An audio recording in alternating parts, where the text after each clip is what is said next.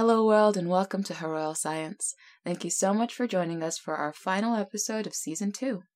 Today, we'll be chatting with Dr. Alicia Franklin, a postdoctoral research fellow at Purdue University studying the use of gas phase ion ion reactions for lipid analysis using mass spectrometry. She completed her bachelor's in chemistry at the University of Illinois at Urbana Champaign, followed by her PhD in analytical chemistry at Purdue. In addition to her academic endeavors, she is the founder and host of the Research Her podcast and is also on the planning council of STEM Noir, a research conference and wellness retreat for women of the African diaspora in STEM, bringing together hundreds of Black women and providing a sense of community to promote talent retention and success in STEM. I'm very excited to learn more about her research and her science communication endeavors, but let's start from the very beginning. Dr. Franklin, What's your story?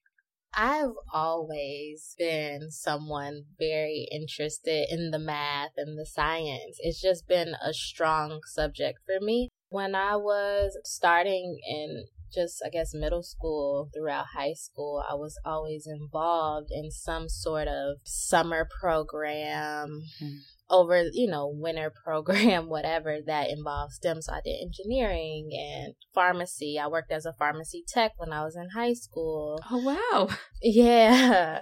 And so I got a little taste of the STEM world very early on, which I know is a privilege. Mm. So, um, going to college, it was a no brainer that I was going to major in some sort of STEM field, and it ended up being me majoring in chemistry. Towards the end of my bachelor's degree, it was time for me to kind of figure out what it is I was doing next. And I really thought I was going to go pursue a master's. Mm. But when I went to talk to my research advisor, because I was doing research in a lab at the time as an undergraduate research assistant, and he told me I should not pursue a master's, but instead pursue a PhD because even if I go and I don't complete the PhD, I will have been able to get a free master's. Whereas if you enroll as a master's student, more likely if you don't get any financial aid going in, you're paying for that degree. Mm, right. So he was just getting at the fact that with going and pursuing a PhD, if things don't work out, then I didn't have I didn't go into more student debt. Mm-hmm. That was really what made me even feel like I was capable of pursuing a PhD because I didn't know that at the time I was ready, but to have that mentor tell me, no, I really think that you can get into a school I went to different conferences and looking at different um, universities, and Purdue ended up being the one I applied to. You know, I graduated analytical chemistry and got a postdoc, then another postdoc, and I'm here today. That's amazing. Do you know what drew you to Purdue University? Was there a particular professor? Is it well reputed within the chemical field? Yeah, so for analytical chemistry, it is the number one um, program, and that's what really um, pulled me towards Purdue. And really, they have one of the most diverse chemistry programs in the nation.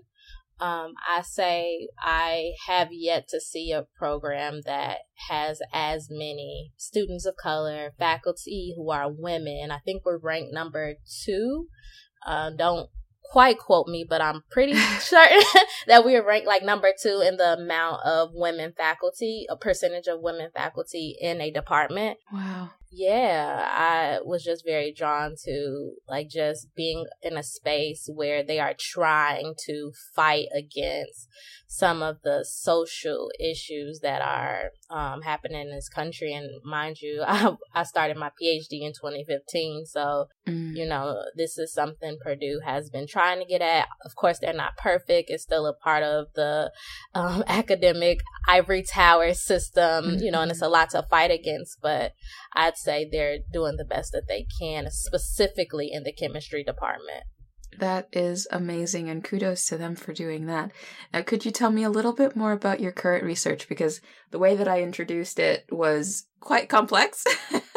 it was a lot of words that I think a lot of our audience might not quite recognize. So Please share that with our audience and with me as well. Yeah, I recently started a new position actually. Oh, did you? I mean, very recently. So I recently started a new position where my research more so focuses on um, environmental health and Okay. pretty yeah, and my my work is centered on looking at how the chemicals in the environment impact our health. So Mhm. I look at different biological samples such as like urine or blood and I determine um, what is your exposome. So what an Mhm. exposome is the is the chemical they are the chemicals that you have been exposed to throughout the duration of your life Mhm. um, from the environment.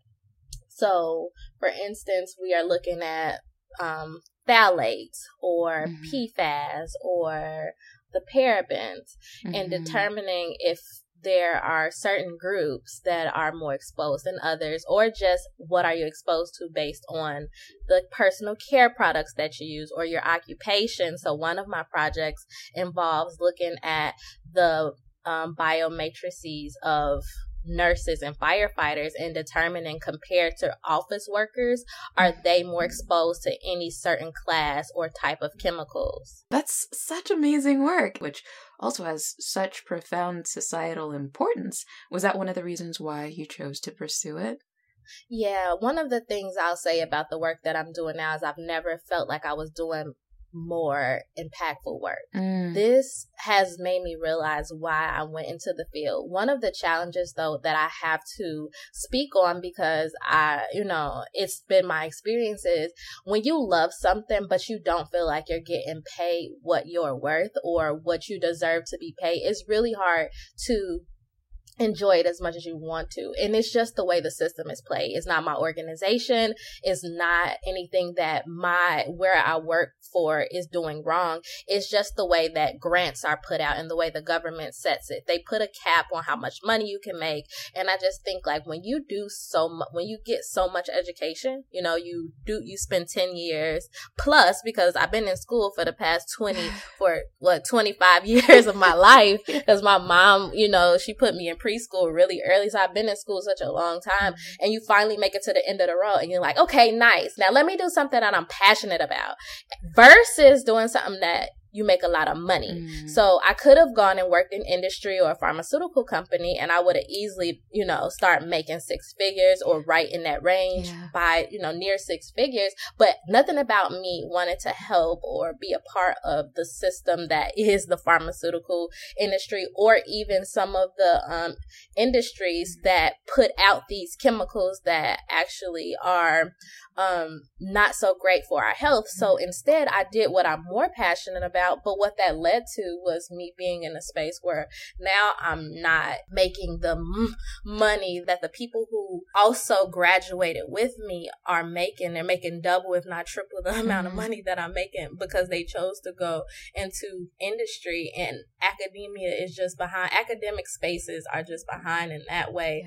You just don't quite get the pay uh, that you know the people who are in the farm pharmaceutical companies are getting. Mhm. So that is one of the battles that I've been having with myself where it's like I love what I do. I love everything about it. I love the people that I work with. Yeah.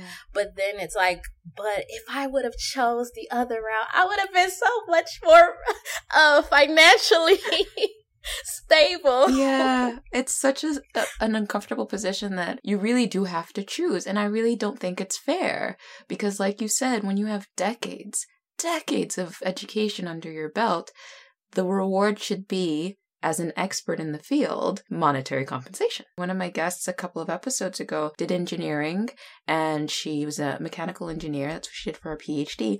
And she was so torn in the same way that you're talking about it that if I go into industry, I feel like I'm actually going to be paid what I'm worth. Mm. But then she's like, I really love the science, like the the nitty gritty engineering experiments that are for exploration's sake, for understanding's sake. But that's not really what gets monetary compensation. I think that's really disappointing. Yeah, yep. So that's been my dilemma where it's like I really wish that there were more there was more conversation about this so I don't Mhm. feel the way I feel which is alone. You know, it's almost like you feel like ungrateful. Yeah. You know, like I shouldn't feel a way about where I am, but it's like I do think um there are other people who feel similar to me Absolutely. Um, and I've had conversations with a few people, but most um people are like, oh yeah, it just kind of is what it is, or they mm-hmm. find ways they have to do things outside of their postdoc to then reach that next level of financial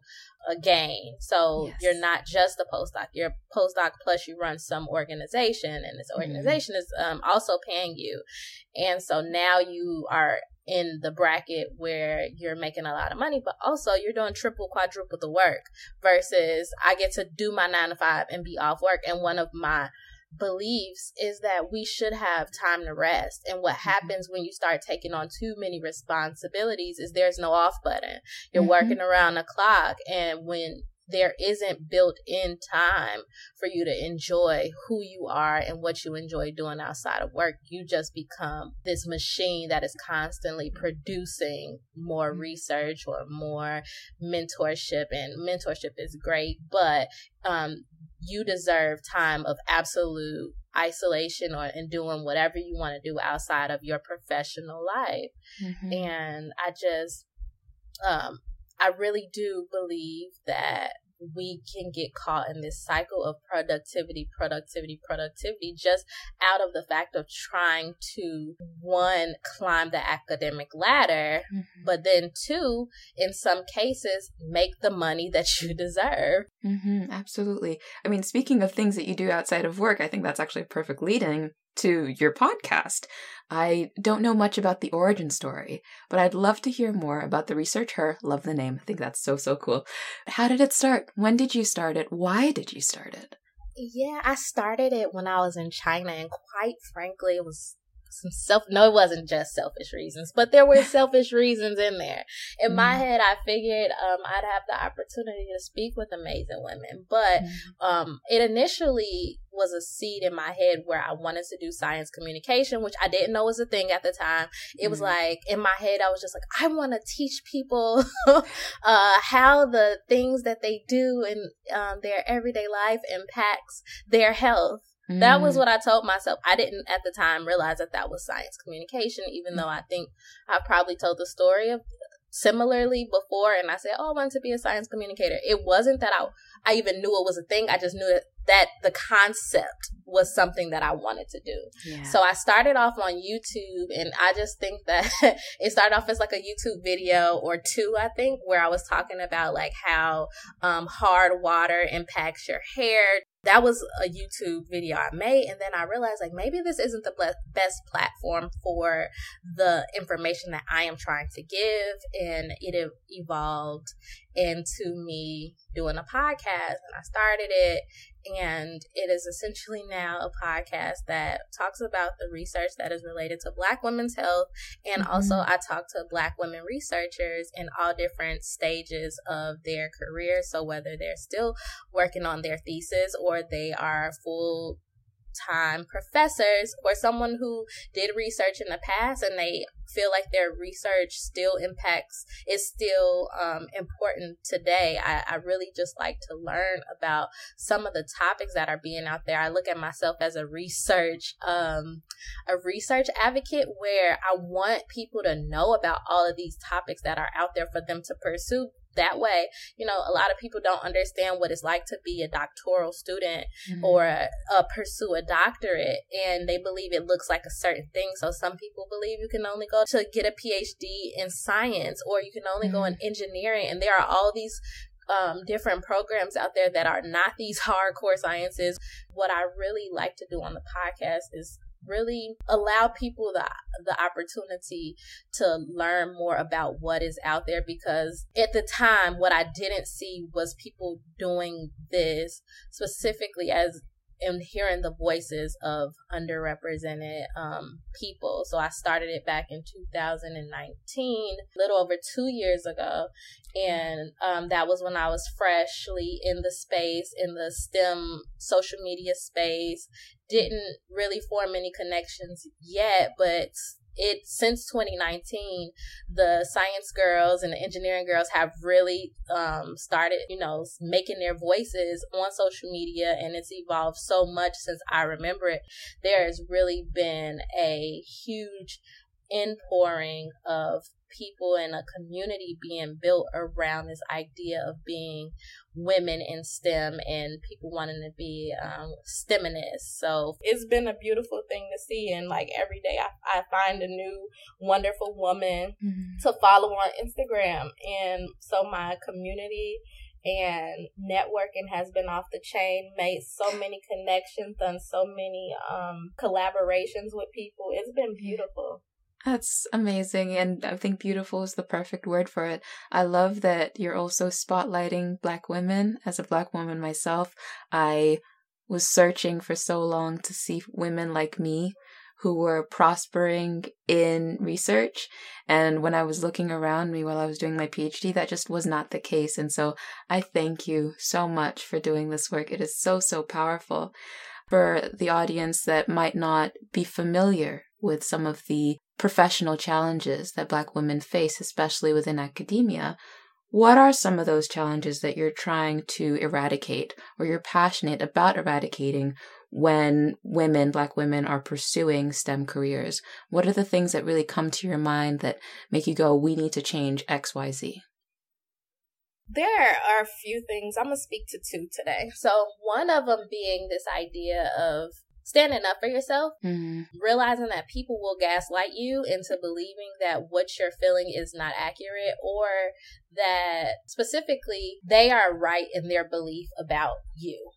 And you have that choice to not believe what other people are feeling towards you.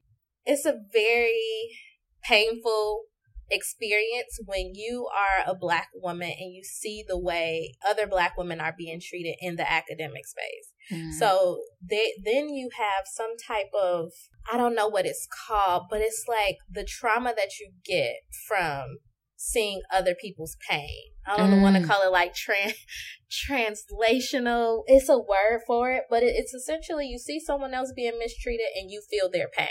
Yes. You know, so you see your black sister being left out of spaces or being told she doesn't belong here and she doesn't deserve this, she doesn't deserve that.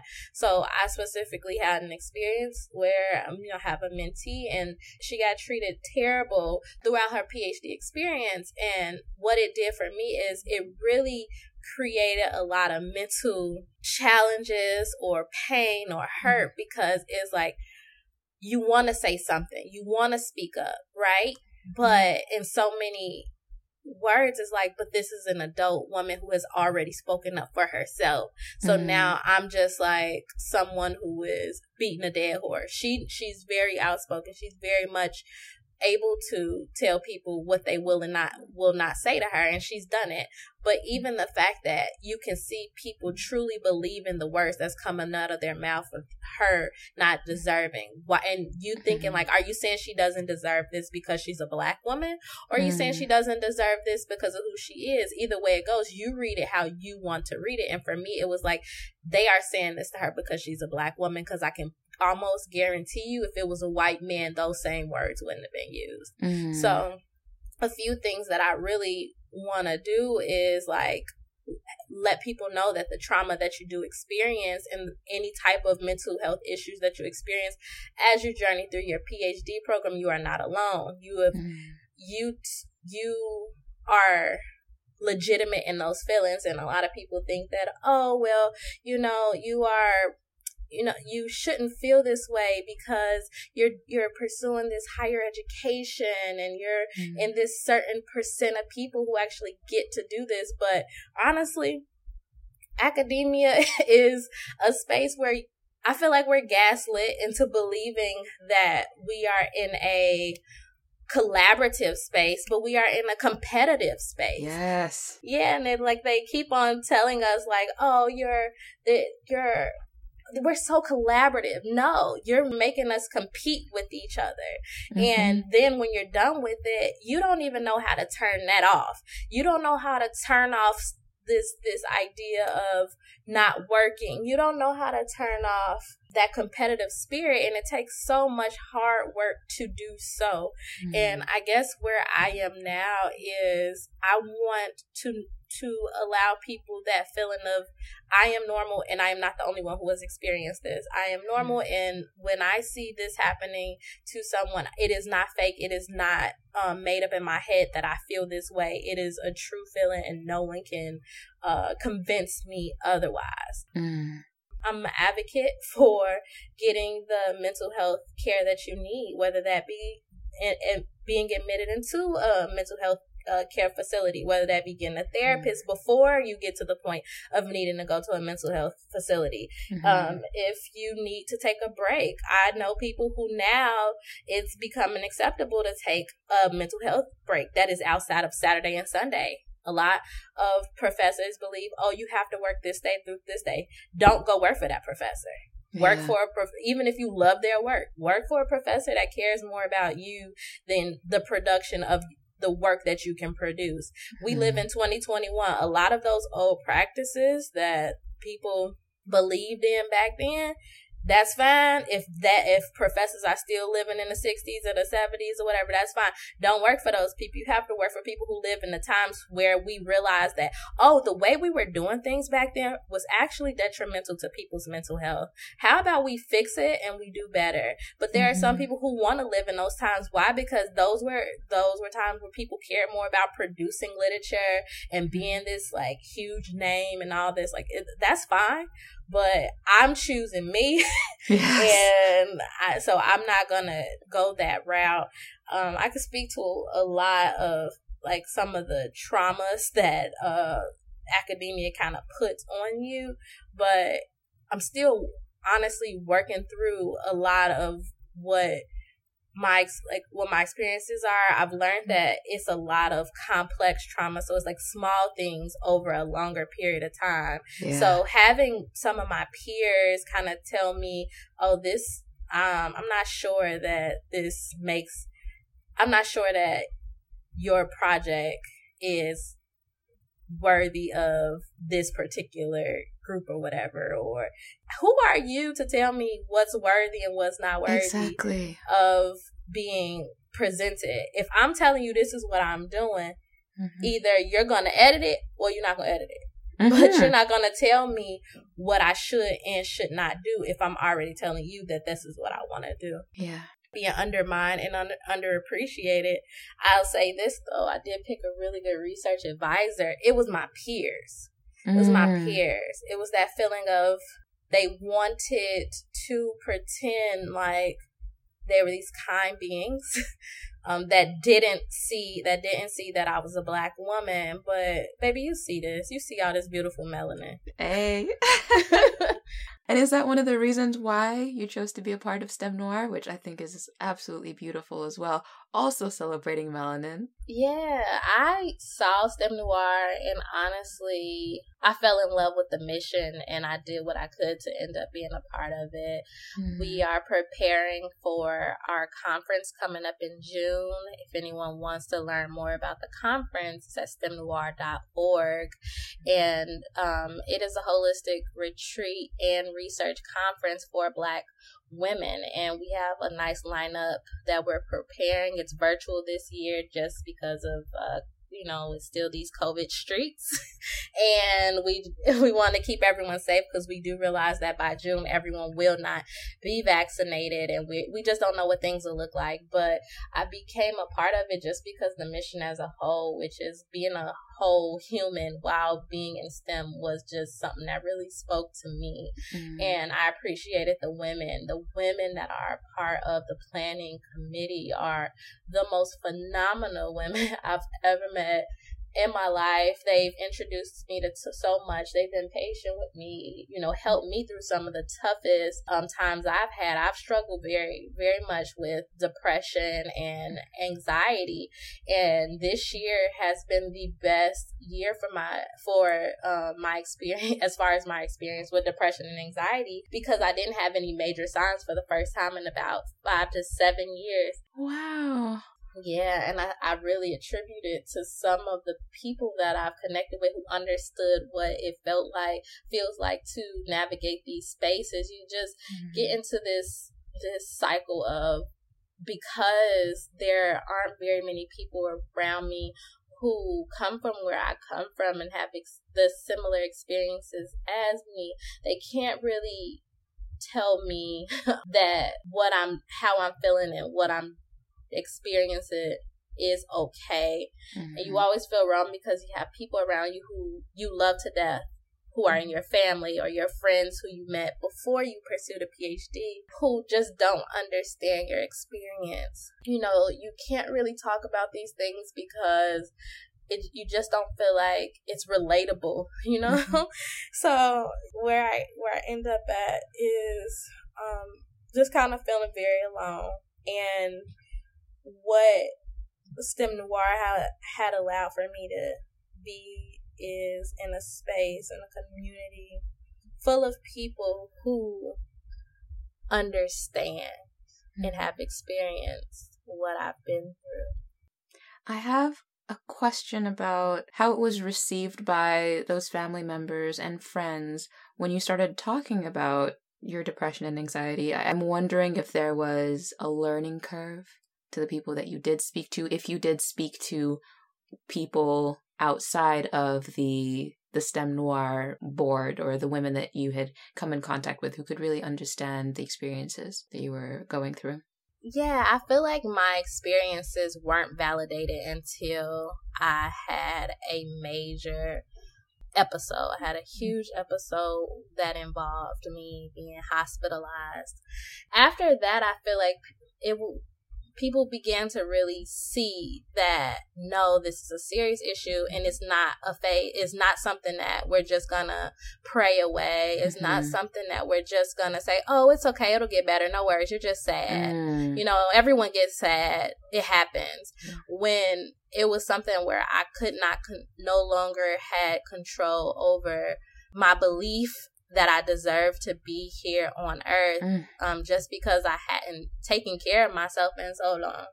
You know, that is, I, I believe at that point, that was when I needed a more intense help. Mm-hmm. And then be, after that, I just felt like I got way more support yeah. because people understood that this was not something that I was just like, you know, I'm just not feeling it today. It was like, mm-hmm. no, there's something serious going on, and I really um, need to begin this process of taking care of myself. Mm-hmm. And of healing, of, of trying to make sure that the feelings that you had were dealt with in a healthy manner and you could get to a space where you were you were feeling okay you're feeling good and are you feeling good these days yeah, I mean, I just recently moved. I mm-hmm. moved from the Midwest mm-hmm. to the Dallas area. Did you really? I did. I used to live in Dallas. How is it?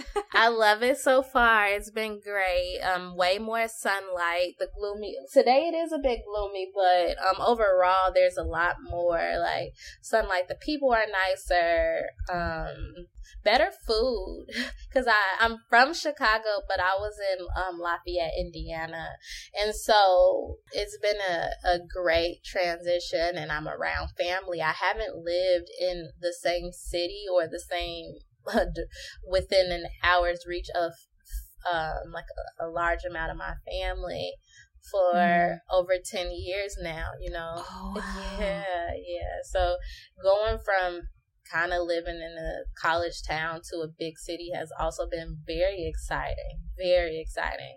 I, I do love that you're back in your family. And I think that's a lovely lead into my next question about what role you think your background, your city, your family, your culture had in who you are today. Oh. so I'm from the south side of Chicago. and which I love to talk about. I'm yeah. very much I'm a south side girl through and through and I say it's been a beautiful thing being able to one represent my city mm-hmm. um in in such a positive light yeah. and and show the young girls who are from where I'm from and I want to say, like, I'm not from a terrible neighborhood in Chicago. Like, mm-hmm. it wasn't, you know, too many killings in my neighborhood. Mm-hmm. It was like, you know, they did rob, they did break into your car, you know, mm-hmm. things like that. But my neighborhood is was never too bad, and I I lived in the suburbs for a while, the the south suburbs for a while as well, mm-hmm. and they would rob us or what they would come and take our things out our house and different things, but it wasn't like. it, but it wasn't like terrible. You know, it was like some people you know they come in and they killing people and so it, and it's funny how like you some people probably are gonna listen to this like what do you mean there were only robberies but this is all to say like i didn't have like i'm very privileged in that although i was from the i'm from the south side mm-hmm. um, also south um, south suburbs yeah. i had such there were so there was so much, much privilege in my experiences and that I did have a mother who pursued higher education and mm-hmm. pursued her doctorate while I was in high school. That's and awesome. so I had a mom who was a school counselor. Mm-hmm. So she was you know was connected throughout the uh, throughout the Chicago public school system. So she was aware of things. She knew my counselor. Um, she knew my school counselor, and I'll say this: a lot of the opportunities that were presented to me were because my my teachers saw something in me, and they allowed. They were like, "Hey, I know that this may be a good opportunity for you." Mm. But then also, when it came to certain things like the FAFSA, when it was time to go to college, yeah. I never had. I never struggled with filling out a FAFSA. Why? Because I had a mother who filled that out for me. That is privilege, mm, you know. Mm-hmm. That is something that a lot of people that that is their bottleneck in getting into college or getting financial coverage to go to college, the yeah. FAFSA. Mm-hmm. And that was something I never had to deal with throughout um actually my academic career because when I when I became a PhD student, you don't fill out a FAFSA because mm-hmm. they pay you to they pay you to go to school yeah. when you're getting you're pursuing a, a chemistry PhD. Yeah. So that was something that I you know I bit the bullet, but I think a lot of who I am um, I tried very much to kind of hide who I was throughout my doctoral um, pursuits because I thought I needed to look a certain way. Like I, I, I remember when I was in college and I was told that I was, what did they say? Um, this is when I was on a cheerleading team. Mm. Um, I was told that I was pretty much too aggressive. That's what they said. Oh, when I was, I, yes, yes. So I was on the cheerleading team. It was a very much white cheerleading team. Mm. And I remember the girls pretty much coming together and telling our coach that I was too aggressive. and yeah, so it led to me kind of tiptoeing out of the off of the cheerleading team mm. because I just felt like I don't belong here. They think. I'm too aggressive. And I think that that was the beginning of my struggle in, or my beginning in suppressing who I am and mm-hmm. um, really expressing my character. You know, I just thought I needed to be as white cultured as possible. Mm. So I think mm. when I went into my PhD, I got more and more silent. And I think that that is why I struggle so much with my mental health is because I felt like I had to play pretend yeah. like I was someone that I wasn't just to be accepted in these spaces. And then I, when it wasn't until I really started being myself where that was when I was the happiest. Like yeah. I became the happiest when I stepped outside of like being this person who wanted to kind of fit in. And when I went back to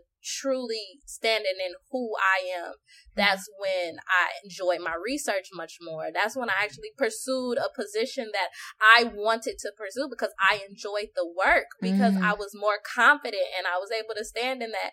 Yeah, um, I'm not about to be code switching all the time at work. Like I yeah. still very much am professional, mm-hmm. but I do show parts of me that had I been in the beginning of my PhD, I wouldn't have been because I I have these people in the back of my mind telling me you're too aggressive or mm-hmm. you you know and because when you tell someone that you're saying you don't belong here as you are. Mm-hmm, mm-hmm.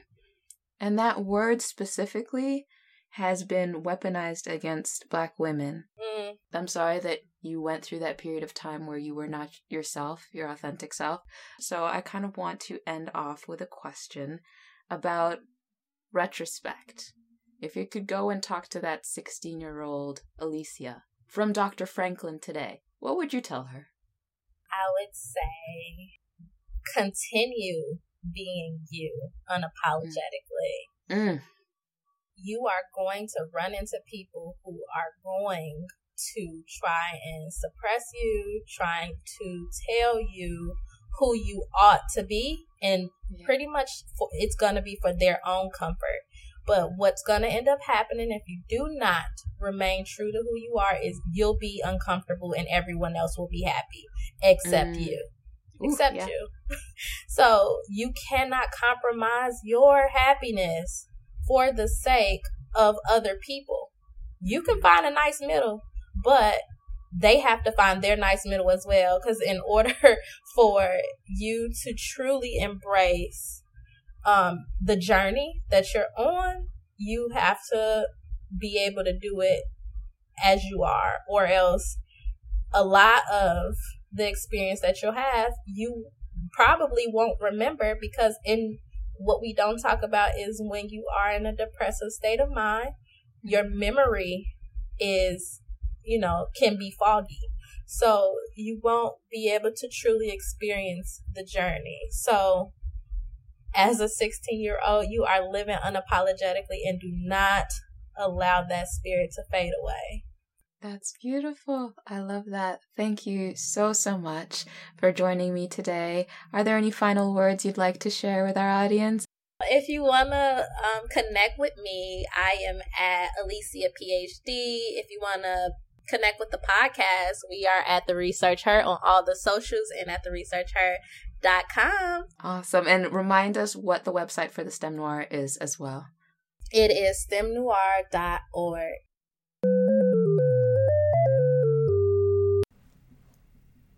We at Her Royal Science would like to end our season finale expressing our solidarity with and sympathy for members of the Asian and Pacific Islander communities. Over the past 12 months, occurrences of anti Asian and anti Pacific Islander hate have skyrocketed, leaving communities fearful for their own safety. We at HerSci are heartbroken by these acts of bigotry, and we pledge to continue to educate ourselves about the xenophobia directed at our brethren, also striving to create safe spaces for all minoritized individuals. If you have the ability to do so, please donate to your local organizations that advocate for the protection of the Asian and Pacific Islander communities. Organizations like Stop AAPI Hate, which advocates for local, state, and national policies that reinforce human and civil rights within the United States.